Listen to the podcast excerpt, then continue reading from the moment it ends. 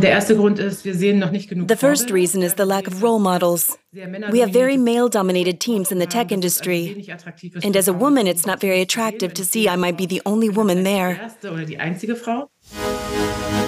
The second reason is that we are only just starting to get young women and girls interested in tech. This prejudice starts in school, where boys are often presumed to be better in the technical field and girls aren't supported. The third reason is that we, on the employer side, need to offer more flexible working conditions. If we solve this, we'll attract more women to the sector.